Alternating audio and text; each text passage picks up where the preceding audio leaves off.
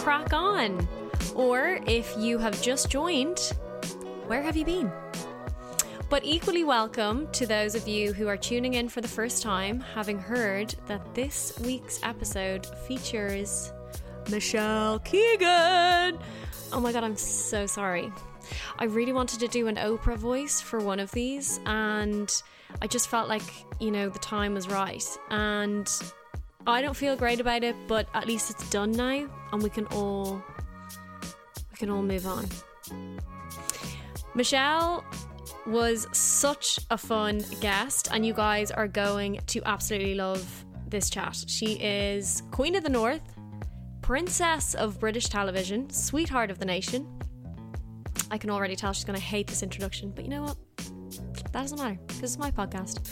Uh, Michelle is an actress that you would know from Coronation Street, Our Girl, Brassic. She also has an amazing clothing line with Very UK, and she's just an all round Renaissance woman. Um, I hope you guys enjoyed this chat. Michelle Keegan, everyone.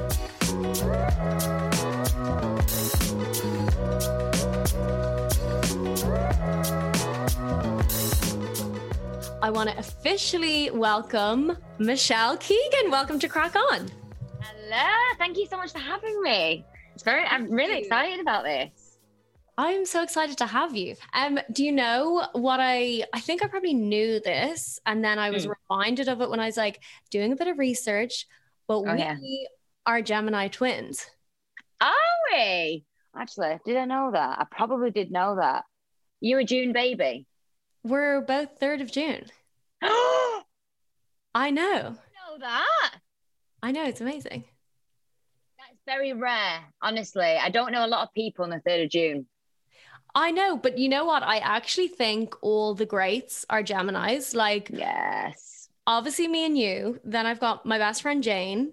But then we've Mhm. also got like Amy Schumer, Marilyn Monroe, Kanye Amy West. Schumer's your fave. Yeah. Uh, yeah, but all of like all of the great Geminis. But Mark's not a Gemini, as you know.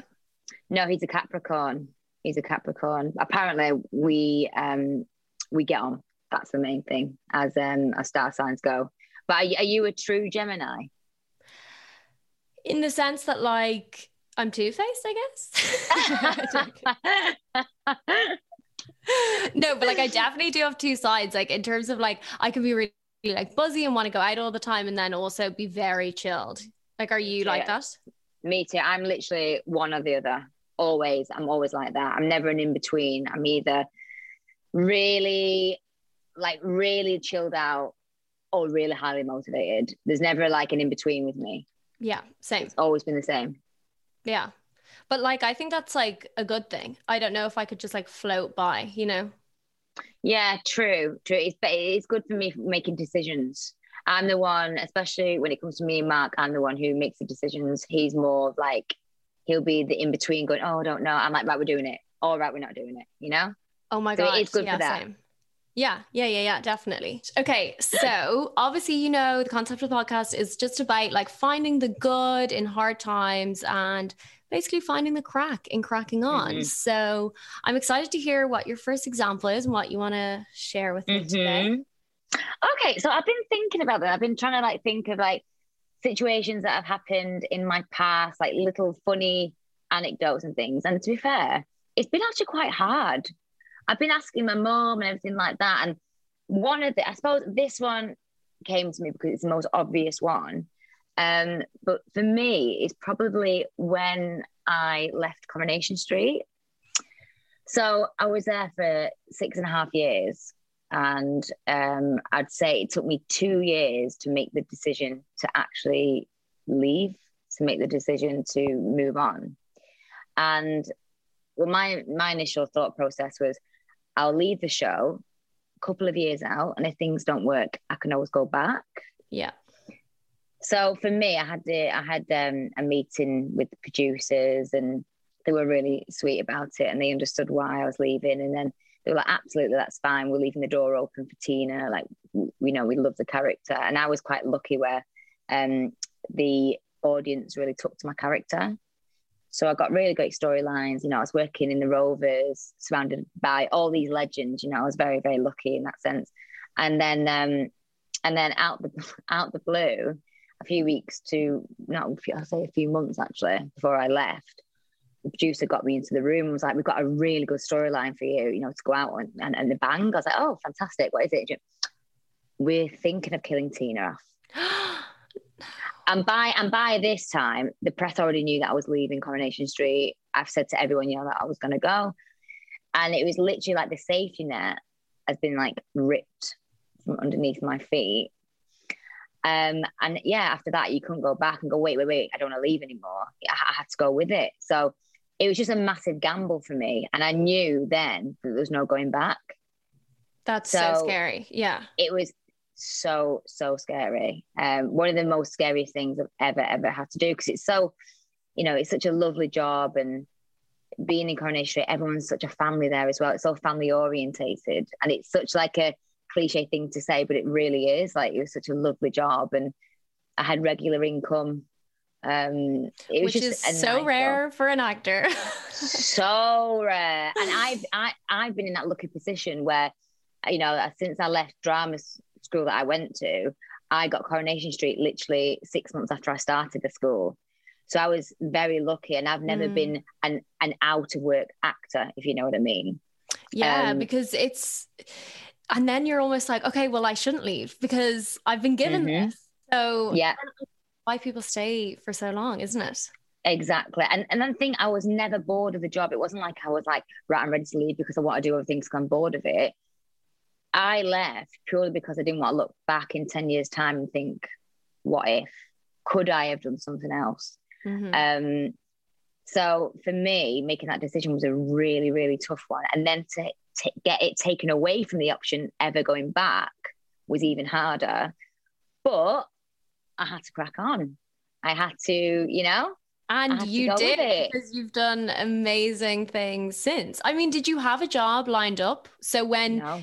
that's really scary. that's what I'm saying. Like, I literally thought I'd have a year off. I'll go and do other things, and then Tina can come back. Like that's what I genuinely thought. So, yeah, no, there was no job lined up. I had no idea what I was going to do, um, how long my money would last for that I saved up.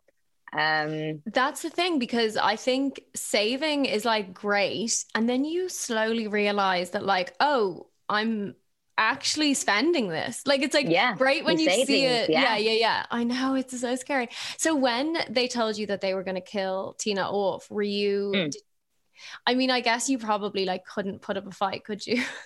no, it was too late. They already knew I was leaving, and um, like I said, the, the press already had hold of the story that I was leaving. So there was no leeway really. It was like the writers have, you know, all come together and I've got an amazing storyline for you. So I was just like, oh, okay, okay, what is it? And they told me the storyline. And to be fair, it was an amazing storyline to leave on. I literally went out with a bang and I was very grateful for that because it was like um who done it. Um Wow. So yeah, that. it was a big storyline. It was a really good one.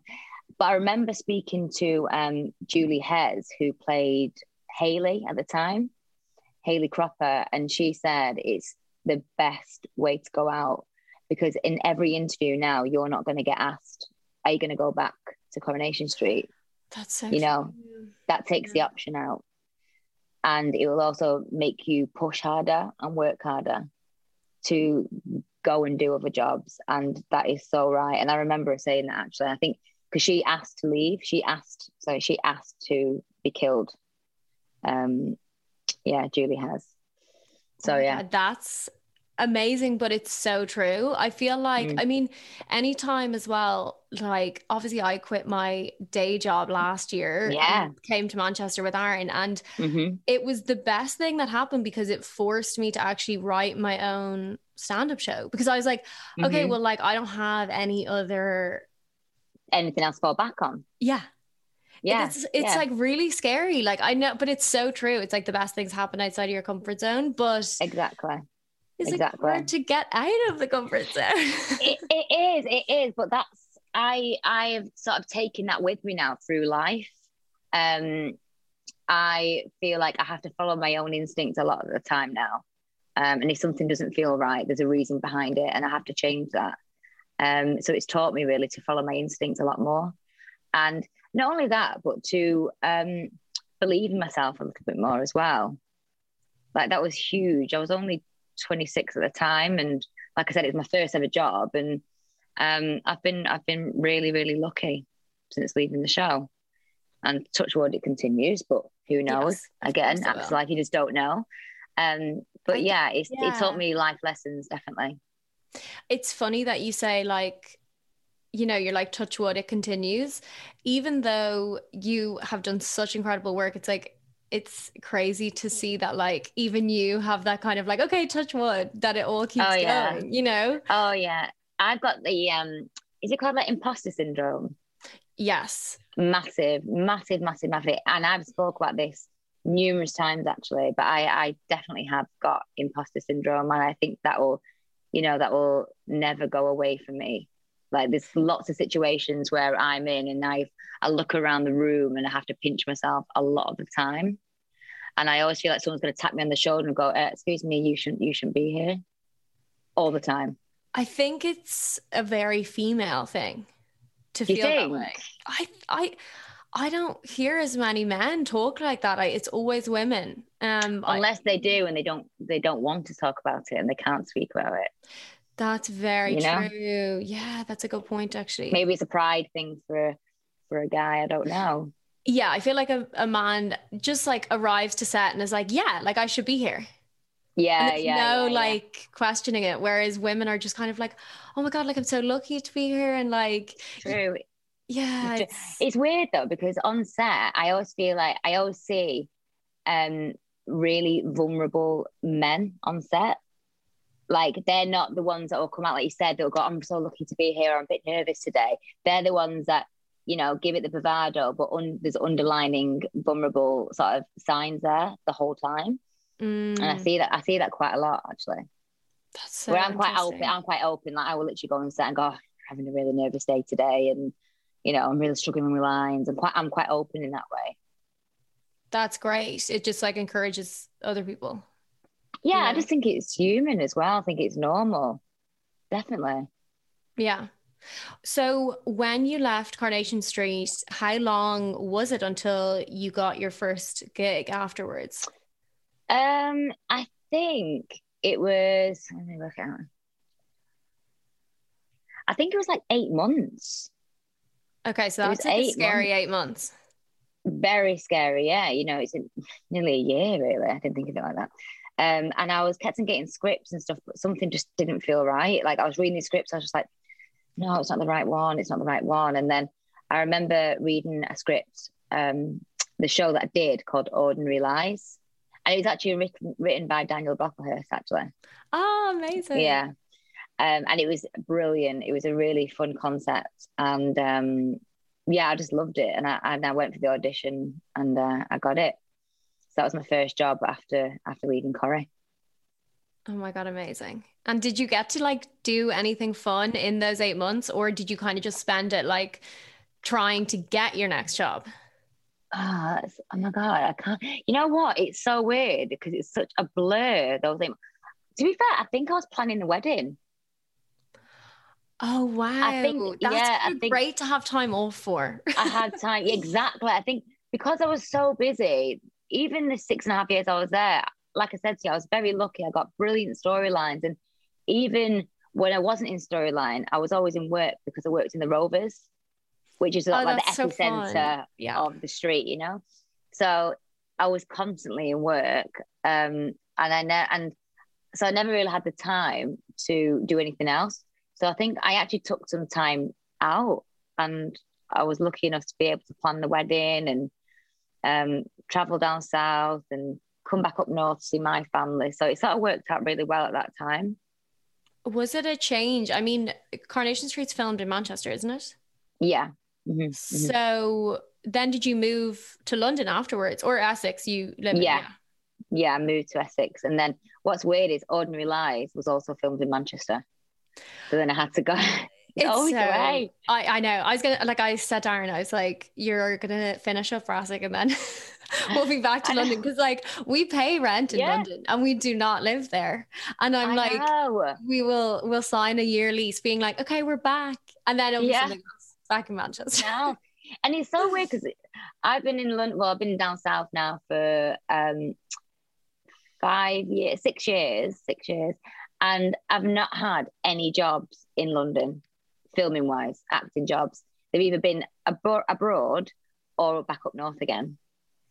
It's and you always think being in London in the city, you know, that's where it's all happening and stuff, but it's actually not. The film, you know, film industry's film everywhere else apart from London. It's so weird. I think they just cast everything out of, and it's the same with like mm. LA. Like I was yeah. talking to Karen about this recently. Everything is cast out of LA, but like nothing is filmed there unless it's like the random sitcoms or something. Mm-hmm. And filmed in a studio or something like that.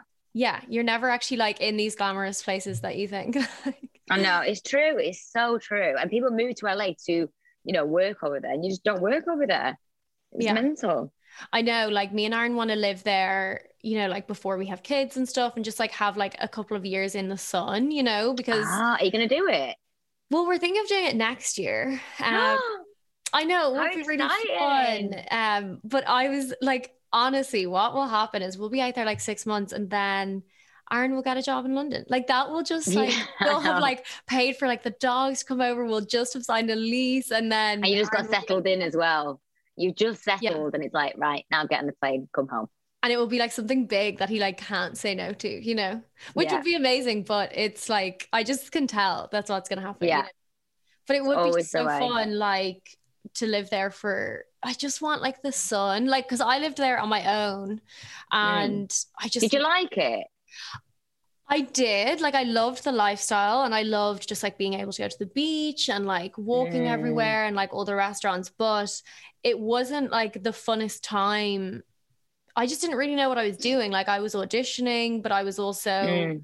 waitressing, like literally the most LA cliche. Yeah. I was like, I'm gonna get discovered. it's always a you're always a waitress, isn't it? Always. I know. It's like there's other jobs. but yeah, so it wasn't like the greatest circumstances. Experience. And I was doing long distance. So it was mm. just like it wasn't That's tough. time. So I'd like to go back and give it another try.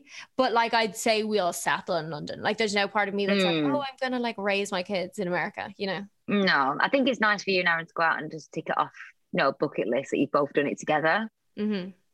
Yeah, um, exactly. Because um, me and Mark were in LA. Well, Mark was living out there full time for a year and a half, and I was going back and, you know, back and forward.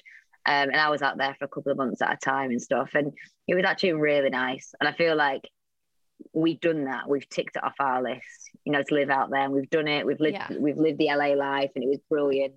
Um, but we both missed home, so yeah, yeah, yeah, yeah. I mean, I was it like do. a hard decision for you guys to just be like, okay, it's like back home? Um, it was more Mark's decision really because obviously he was the one that was working out there. Um, and I knew I knew he was going to always going to be like that anyway because it was so far away from home.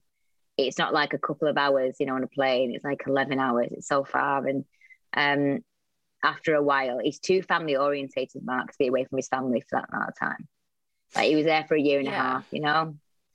Um, but he had to do it. Like Mark's very like that. He has to, if he's got something in his head, he has to do it.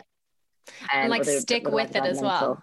Exactly. Like, sometimes with that stuff, you're like, oh my God, I really miss home. But like everyone knows I've done this. So I just have to commit.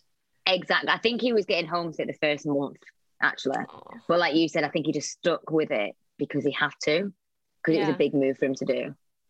It's so good that he did it though. And yeah, you guys yeah. have done it. Well, we'll we'll be chatting in like a few years and I'll be like, yeah, we got two homesick as well. exactly. I know, I know. But then and then it's so weird because people like, especially the media at the time, they were like, you know, um, turning it into a negative. The fact that you know I was working away and Mark was working in LA, and and it was like we were just seeing the positive side in it. Like we are both doing what we love to do, and then coming together.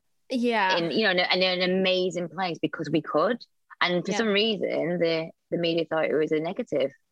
I think Mental. what people don't understand about like you know being married to an actor is that you don't really or you know like a broadcaster mm. or whatever it is you don't get to see each other it's not a nine to five like there's just yeah. kind of like no scenario that me and aaron are ever gonna be other than covid like honestly this mm-hmm. is like the mm-hmm. first time that we are able to see each other every day like that's like never yeah. happened Yeah, and you can't plan things either. You just don't know what's going to happen in three months' time, six months' time, a year's time. You just you can't plan, you know? Yeah, yeah, yeah, yeah, exactly. And you're so right. Like when you come together, then it's like the best time. Like you make such exactly. time for each other. You do fun things. It's not just like, you know, oh, you again. yeah, yeah. Oh, there he is again, walking in the house. Okay. Asking where his tea is. Yeah. Yeah. okay, so, so do you have yeah. a second example of, you know, a time like a hurdle or a time you had to overcome? Yes. I this is before I was in college. So I was, I was younger here and I was living at home. And um, I left college and I had no idea what I wanted to do. And I was going to go university, but then I was like, well, what do I study at university that I'm really, you know, passionate about? And I couldn't put my finger on it. So I was like, right, I'm going to take a few years off. Um, I'm going to get a full time job. And I applied to work at this bank in Man- in the city. So I think I was like 17 at the time, 18, 18, so I was just driving. Um, and I thought it was really official, you know, I'm going to work in a bank. I'm going to be one of those city girls, you know. And uh, I went for the interview, went really well. And then I went for another interview. And it was sort of like, we'll see you on Monday scenario. So I was like, oh, fantastic. I got, you know, I'm, I've got the job. I'm, I'm going to work in a bank. So I ran home, told my mum. She was over the moon you know, like an 18 year old daughter working in the bank, you know, it was quite a big deal. And then, so she took me shopping that day and she took me shopping in Zara and bless her, she spent like quite a lot of money and getting me all these like, um, you know, posh blazers and shoes and really official clothes, you know? So anyway, went to work, what I thought was work on the Monday. And um, I was like, why am I sat in this room with like three other people again? I thought I'll get my own desk and things like that anyway, so the guy said, you know, come come into my office. So I did. And he just was like, thank you for coming. We really appreciate like, you know, coming all the way and your application was was brilliant. But we're not taking any more people at the minute. So so that was like, so I haven't got the job. He was like, no, but maybe apply next year and we'll see what happens. So I was heartbroken, like literally heartbroken. And I got in the car and I thought, right, what do I do here? Because I didn't want to disappoint my family, my mum spent all this money and she was so excited. Like she told all the family that I got this job. So for three weeks, I was getting up at 7 a.m., getting ready for work that I was not going to, I wasn't going to work and driving around the street until my mum went to work. And then I'd come home oh while she was at work. And then about four o'clock, I'd get dressed back into my uniform again and wait at the top of the street for it to come home. And I remember every time I came in, she'd be like, How's your day? How was work? And I'd have to make up these scenarios that happened at you know my new workplace. And after three weeks, I just couldn't do it anymore. I couldn't keep up with this lie and getting up at 7 a.m. for no reason. And in the end, I had like a breakdown. I was like, I'm so sorry, I didn't have the job all this time. I just didn't want you to be disappointed in me. And that's what happened. Oh. So I literally cracked on for three weeks with this fake job just so I didn't disappoint my family. Um, yeah. And oh I felt really bad for it. That is and she heartbreaking. Still, and she still tells she still tells the story to this day. To this day. I mean, it's just so sweet. Like that is just so sound of you to be like, you know what, like she spent this money and like three weeks is like decent. Like I feel like I would have done it for like two days and I'm like, you know what, like I know. Like I know. I was so tired. I was like, why am I getting up, setting my alarm for this time to go nowhere, to drive up the street and wait there? Like, why am I? I'm putting my makeup on. I was like, I can't believe I've got makeup on at 7 a.m. for no reason. Um, but I just felt really, you know what it was? It was because it was a disappointment. I didn't want her to be disappointed because she was, I saw her face. She was so excited that I got this new job. Um, I just didn't want her to be disappointed. So I just sort of carried on with this facade for as long as I could. Oh my god, you and should have gone back yeah. to the bank and told them that story and been like, "Here is how committed I am." Like, you might as well just like hire me. hire me now. Hire me now because you are missing out. Look what I've done. But then that's so. I probably wouldn't have gone into acting. You know, if that didn't happen, because I would have had a full time job and I wouldn't have been able to go acting school. So maybe maybe it was fate. Oh my god, it definitely was. Although, like, how annoying for that bank. Like, they could have been like, we had Michelle Keegan as like a tenant. and now they can't. I, I genuinely want to do that. You know, that pretty woman thing which goes in and she goes, huge mistake. Huge. Yeah. You know what oh I my god, mean? yeah. Have you not done that yet? Like, just walking in with the uniform that you know I got bought when I was 18. Just walking back in with it. I know like the mortgage papers and go, big mistake. Huge. Big mistake. Big. Huge. it is so sad that like when you're younger, the idea of like a full time job is like the most exciting thing, and like wearing like I know. like tights with like a little skirt and heels. You're like, oh my god, like I am like a working that, woman. you know what? That's exactly what it was. Like I just finished college and I didn't want to just work, you know, in a shop. I, I you know, I wanted to be like doing a nine to five, like you said, with tights and little heels on and a skirt Mm. that went past my knee. Um, and it just felt, it just felt, I felt really grown up. I felt really grown up, and I was like, I'm working in the bank. It's a pretty big deal in the city centre. And then it just got ripped out out of my hands there and then. oh my god. So what was your mom like when you told her? she just burst out laughing. I honestly, I thought she was going to go. I thought she was going to go mad because I've been lying to her. But I think she knew how upset I was because I was really upset, and uh, she just started laughing at me, just laughing, which definitely made me feel a lot better. Oh my god. That is so cute. So like what made you then like did you just start applying for drama school? Like where did it come from? What was the like transition into that? so I obviously needed a full time job still, um, because I wasn't going to go uni again. Um, so the year after, so I thought to myself, I'll take the year out still, and I'll just work in a shop full time. So I did, and my friend said to me, um, I've heard about Manchester School of Acting, which is where I went. Will you come with me? Because we were both interested in in drama in college, and I used to do like stage productions outside school. And I was like, yeah, absolutely. So we used to go every Tuesday and Thursday. And because I could, because I could change my hours and my shifts because I worked full time in this shop. And then, um, and yeah, that's what happened. And then I got Coronation Street six months after that. Oh my god. Mm. Do you know Fate. what's yeah, it it honestly is. Like I'm such a firm believer that like everything happens for a reason. And Mhm. like Me I mean that is like the whole, you know, thing of crack on is like okay, this this good stuff comes out of like a tough Mhm. time and Always. that bank story as well is like it, even if nothing came out of it your mom has like an, a hilarious story to tell Oh, she loves that. Honestly, she loves that story. I don't know how many times she's told that story. She thinks it's hilarious. That was waiting at the top of the street, fully kitted up in uniform and makeup at 7 a.m. She thinks it's hilarious. the commitment is like admirable i'm like honestly so impressed uh, there was something i was going to ask you off the back of that oh yeah you know what's so weird is like i wanted to start asking guests on the podcast like a job that you worked that you had to like crack on with because i feel like everyone has had like a Mm. shitty job but what is Mhm. so weird is like since i kind of like introduced that into like the brief every Mhm. I, no joke the last three guests i've had on have brought up a job as their second crack on and i'm like oh my god you guys are psychic like just the fact that yeah it's oh, so weird. Oh, really? yeah That is weird. Because I was thinking, is this an example of cracking on? But then I think, well, suppose it is, isn't it? That is an example of cracking on. yeah Okay. And- yeah, and right. so like- I fitted the brief. Good. oh yeah no you've you yeah you can go now I, na- I nailed the brief. Yeah. There we go. Very excited about that.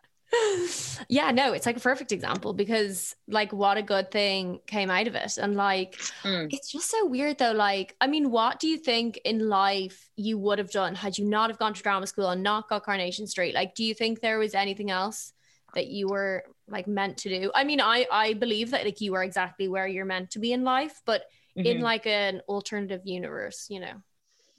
Um, I would like to say doing something creative, um, what whatever that may be. Like I really enjoyed um, media studies at school as well and drama, and yeah, media studies and drama at school. So and I did them both at college at A level as well. So maybe something, I don't know, maybe something to do with media or PR. I don't know. It's just something quite creative. Um, and I love being around people as well. So I couldn't be just in an office on my own. I think I'd have to be around people. Yeah. Or maybe animals, because I love animals as well. Like you, I love my doggies. I know. So maybe something to do with animals. oh my god, yeah, we both have a dog called Pip as well. And He was like a chihuahua. twins. Yeah. It's You know, like- no one's got a dog called Pip apart from us. It's actually I've never heard anyone have a dog called Pip. What's your other dog called? Phoebe. After Phoebe from Friends. Yeah, yeah. I know. It's because I was obsessed. I was obsessed with Friends, like obsessed. And my friends used to say that I used to. I've got like Phoebe's traits a lot of the time. Um, growing up, they used to say it to me all the time.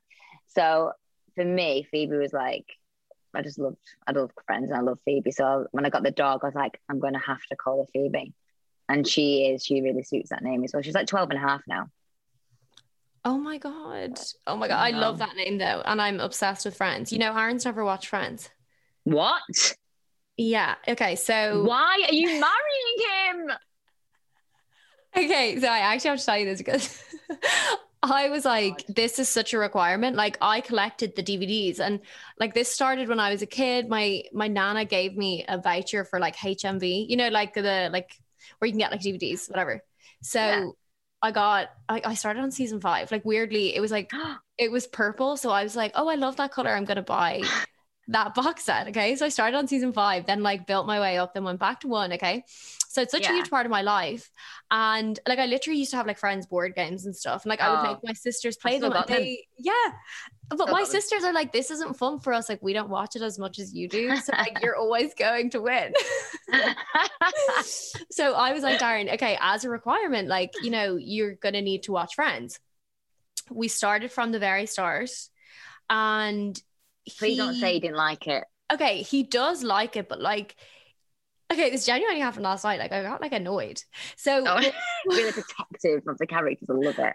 it's like, okay, we were watching an episode last night, and he there it was an episode where like, um, so we're well in now, like we're on season 5 Mhm. and Monica and Chandler are together, but it's like on the sly. Oh yeah, after London. Yes. And so Joey and so Joey, they want to kiss on New Year's Eve. And they're like to Joey, here, we really wanted to kiss, but like if no one else is kissing. So Joey's like, okay, here, Ross and Phoebe, you kiss, and then Mhm, I'll kiss Rachel. mhm, And. Aaron was like, oh, so is this when they get together about Joey, Joey and Rachel. And like I got so annoyed because I thought he meant Monica and Chandler. And I was like, have you not been You watching haven't been watching. And I was like, I won't take you on this journey with me if you are not going to pay attention. And sometimes, like, sometimes he isn't paying attention. Ah, yeah. Is it annoying when you're watching it and then he goes on his phone Oh, I'm and like, you're like, "Excuse me," pausing it. Right, we'll have Yeah. to watch that again now. Rewind. I'm like, oh, you didn't Yeah. see that part, like Joey just said about, like, blah, blah, blah. And he's like, Mhm, "Yeah, mhm. it. Like, yeah, but like, he does like a funny face, and that's why the audience are. That's why it's funny. So you need to catch a funny face, otherwise it's not going to make sense. Mate, I'm, I totally understand. Like we a few years ago, Mark is exactly the same. He's not really watched the show up to a few years ago, where I made him watch it from the start, like literally from season one. And now he totally gets it. He's obsessed. Maybe not as obsessed as I am, but he is a little bit obsessed with it now. He Oh loves it. God, that makes me so Mhm. happy. hmm hmm So I've introduced friends into his life, and he is welcome. Aaron, like, Yeah, I know, Aaron. I do God. think he he does enjoy it, but I think he's just like he just kind of like winds me up, you know? Yeah, he's doing it on purpose. It's because you love them. Yeah. Because you love them, and he knows that. yeah, Yeah, yeah, exactly. It's It just never gets boring though. It never gets boring, does it? It always cheers me up. I know. I actually like okay, so we were naming tables at our at our wedding and I was like, oh, Oh, we yeah. should like name them as like friends locations. And Aaron was like, no. Like that would be insane. I was like, but how fun would it be if like someone like goes to the thing and they're like, oh, I'm in Joey and Chandler's apartment, and Aaron's like, uh, no, like we're not doing oh, that. Oh, I'd love that. Our Central Perk. I know, like it would be so Yes. great. And the thing is, everyone's gonna know. Everyone's gonna know what they are. Yeah, And it's it's different. I think you should do it So I think you should put your foot down. we could just even do like a few friends locations. Like there can be other stuff as well. Know, Yeah. it's like cent- like you could be sitting at Central Mm. Park, and then you know, Mm, mm. because I guess like with friends locations, you can kind of run out. Like they don't really go. Mm. It's like just their apartments. You do New York and Friends locations. So it all sort of fits together. Okay, it's done. Because I mean, you've been, you've been New York, haven't you? Yeah, yeah, yeah. Love New yeah, York. been, yeah, about to say you love New York. I remember and say, so yeah, there you go, sandwich them together. Perfect. It's going to work. Okay, I'll I'll sit you at Central Perk. Okay. Yes, thank you. okay, let me move on. Okay, so this is, and by the way, thank you for sharing both of those um, examples of crack on. They're amazing. With the good examples. Yeah, brilliant. Okay. okay. You know what's so funny? Um, I switched on the TV yesterday, and sometimes I'm just like going to Amazon Prime, but you have to like switch on the regular TV first. Mm. And this keeps happening to me. I obviously switch on the TV at about quarter past six every evening because Mm. I keep getting sucked into catchphrase. Okay. and yesterday, Mark is on catchphrase. on it. Right. Can we just discuss how well he actually did? Because it So blew well. my mind. Like anything like that. Like I love the chase and I watch the chase, right? And he just can't stand games. He can't, he, he, he just can't be doing with him. So when he told me he was doing catchphrase, I was like, oh, wow, are you sure you want to do it? Like, you know, you haven't been practicing, you know, it's not your bag. And he was like, yeah, yeah, I'm going to do it. And he, he won. I, I I, was so impressed. Um, Yeah. But be you need to go on it next. I'd be terrible, terrible. But I might be good at the chase, so maybe the chase could be good for me. Okay. The Chase producers, if you're listening to this, Yeah. Michelle's Get ready. me on it. Get me on it. Yeah. Okay, I'll go to our lightning round in a second. hmm Okay, so question Mm. one your Mm. idea of crack. So obviously, you know what like crack is, yeah. Yeah. Yeah. Yeah. So my idea of crack, it's di- it's hard, isn't it? Because it's either you either crack on, which means you get on with things. You know, you don't let anything distract you, and if anything bad's happened, you sort of like, you know, dust that off and you carry on. So that's that. Or crack is also having a good time. Yeah, so like this particular question, I mean like having a good time. So, So, ah, like- okay. So what's my good idea of a good time? Yeah, so like it can be a night out, a night in. I mean, I actually started off by asking that question and I was like, what's your ideal night out? And then I realized, oh, actually, not everyone's idea of crack is a night out. Like, sometimes it's a night out. Tyler, that is so hard because, again, very Gemini of me. I'm either one where I absolutely love a night in, takeaway, pajamas, bath, dogs, glass of wine, movie. Mm. And then I'm the opposite where, you know, we've been out on a night out. You've seen me. We Yeah. were out late, late. Yeah, we were out, out. So, you know, it's either, yeah, going for a, a meal and then afterwards going, getting a few drinks in a bar and then going to a karaoke place. Staying out all night, tequila shots, having the best life, and then regretting the um, hangover the next day. So it's either night in or night out. They're the difference, but they're both, for me, I have the best time ever with both of them. It's hard. Yeah, I know it is really hard. I'm the exact really same. hard. It's funny because I had Brona on a couple of weeks ago and her answer was the exact same. She was like, Oh, really? like she can either be like, you know, party it up, dance the night Mhm. away, or she just like loves like putting a really good movie on. But I think, yeah, I know it is really hard. It's so hard. I, I think, you know, how things have gone at the minute, maybe I'm craving a night out more because we haven't had the option for so long. yeah. So I'm probably going to say now, you know, going out, getting dressed up, having a dance, and going to a karaoke bar. I think right now, in my mind, how I am right now, that's my idea of having a crack. Okay. Great. Mm. I'll take it. Mhm. Yeah. Okay. So a habit you can't crack. Um, I've got a comfort blanket.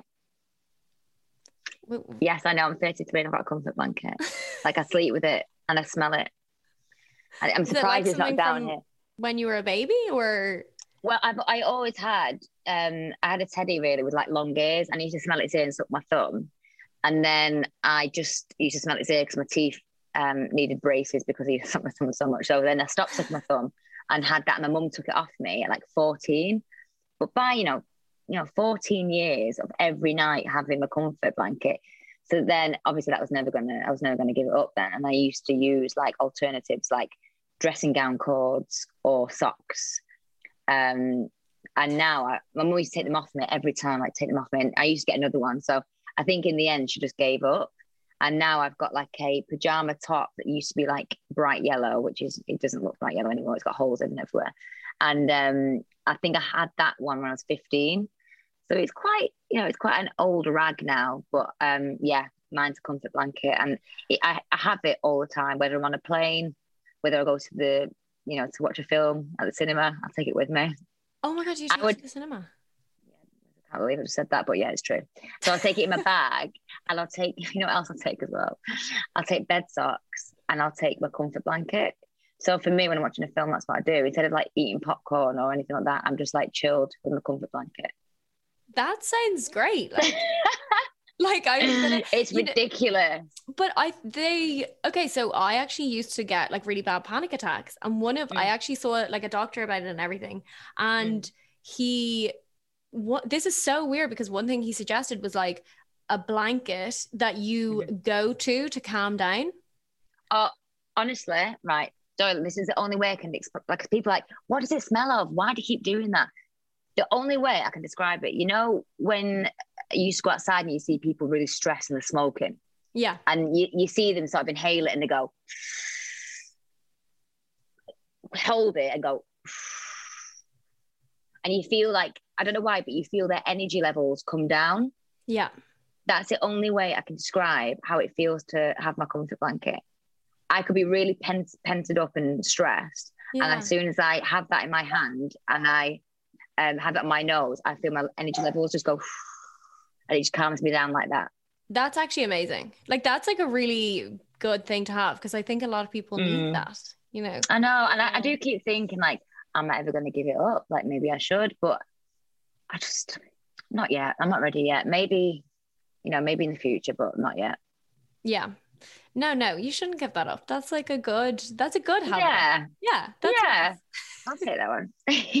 I mean, I love that you bring it to the cinema though. That's like amazing. I know, yeah. I'm Do you like smuggle it in? Like, Put it in my bag. They can't see it with the bed socks and a bottle of water because I'm not buying from a cinema. Put it in the water. yeah, it because it's bag. like a fiver for a little I no, no. I'll take it with me. I'm prepared. Oh my god, that is amazing. okay, that's a good good habit. Um, a time you cracked under pressure.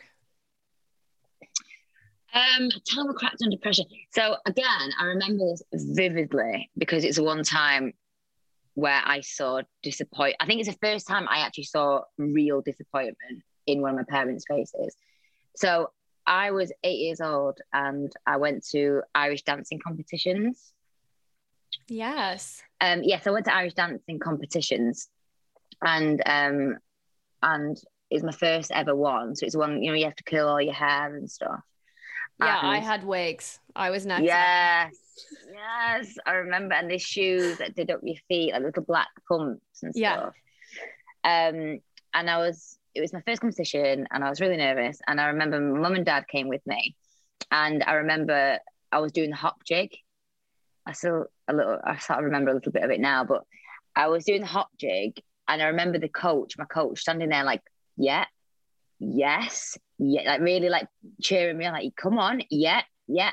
And then for some reason, my mind just went completely blank, and I didn't know what to do. I just didn't know how to do, you know, to finish it off. I was halfway through, and I thought I can't walk off, so I'm gonna have to carry on. And instead of doing the hop jig, hop jig, I went into the like a step. I think it's like a step jig or something. It basically is a completely different dance. And I remember the man watching me. I can't remember his name, and he just went.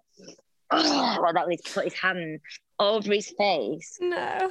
and um, um, I remember my dad being there as well, mum and dad, and my dad mirrored what he did because they knew I messed up. Oh. And I think it was the pressure of it all was just far too much. You know, I was only eight, and I think because the man was going, yeah, yeah, it was too much pressure for me Yeah. to take, and my mind just went. It went completely blank. I oh couldn't my remember how to move my feet anymore. And I remember finishing the dance, and I remember coming to the end of it, and I just knew what I'd done. I knew I went wrong, and I knew how disappointed everyone was, and yeah, that was horrible. I remember that feeling very well. Oh my god, there's like a theme here. You just don't want to disappoint your parents. I know, right? Honestly, it's like I'm gonna make them listen to this because they I'll need be like, look how much I love you guys. You know what I mean? You know what I mean? Oh my Yeah. god, that is so cute. And it wasn't your fault. You just I know. I just cracked under pressure. Yeah, you did. It was yeah. too much. It was too much. I Wow. love that you did Irish dancing though. Oh my god, like I Mm. that makes me really proud. I wasn't good at it, but I did try. I did try. Those competitions are so intense. Like I um I actually like took Irish dancing really seriously and I I danced in Euro Disney. You were really claim good. to fame. Yeah. You were good, weren't you? But like my Irish dancing teacher, we used to have to glue our socks on to our legs Mm. because you could like Why? when you were if you were dancing and your socks were like falling down, it just like didn't look good. So she would glue. It was horrible, and like your little like eight year old legs would just be like so sore She afterwards. glued it to your leg. Like she actually put glue and then glued it. Yeah, it was like this roll on glue that you would put on the socks and then stick it to your leg. So it was like really high up, and the, the socks wouldn't like ride down as you were Oh my god, that's awful. Yeah, Irish dancing is a, a cutthroat world. It is, isn't it? It's so pressurized. Yeah, I didn't, so I didn't intense. understand how it was until I, I- started it, but it is really pressurized. Did you Very disciplined as well. Very disciplined. Yeah. Did you continue after that? Um, no, no, I couldn't go back. Something or someone that always cracks you up.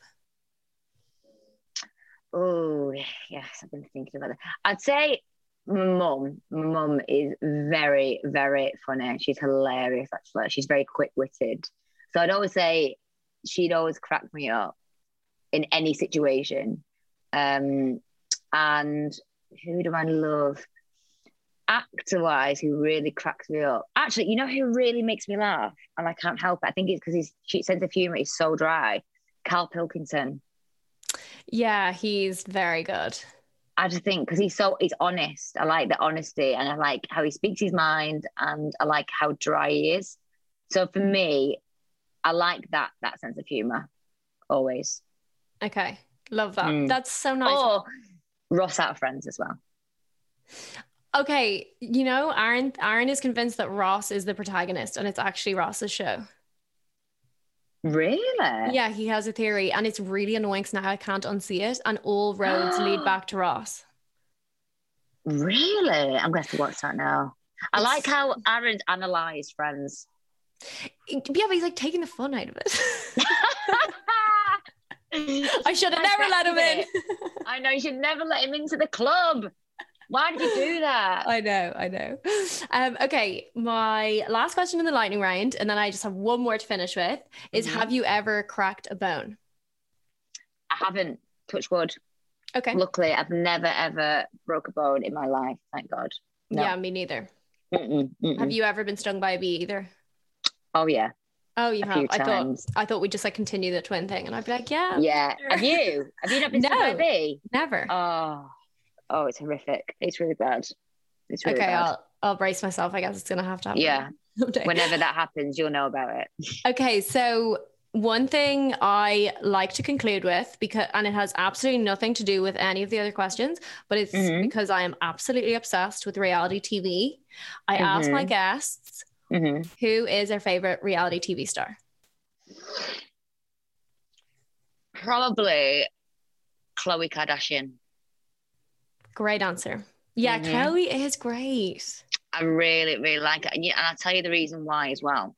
When, because when Matt was in LA, he interviewed all, basically all the Kardashians for, for his job. He said that they're all, by the way, all lovely. And I didn't Love expect that. that. I don't know why. I must have prejudged. I prejudged. I'll hold my hands up. But apparently, all really, really nice girls. But Khloe was the nicest. Oh Really God. sweet. really down to earth, um, really welcoming. Like she was just dead chilled, and apparently she was really, really lovely. So every time I watch her now on TV, I'm like, oh, I like her. I like her. Oh She was a nice. She was a nice girl. Yeah. Okay, that is Mhm. great. Did you ever get to meet any of them? No. Although I was in a restaurant and Kylie walked in, um, and I remember asking for a chewing gum. You know, remember, remember a friend, Jordyn. Yes. Um, you used to be a friend, not a friend anymore. Oh yeah, she's been Um, excommunicated. Yeah, she's gone. She's gone.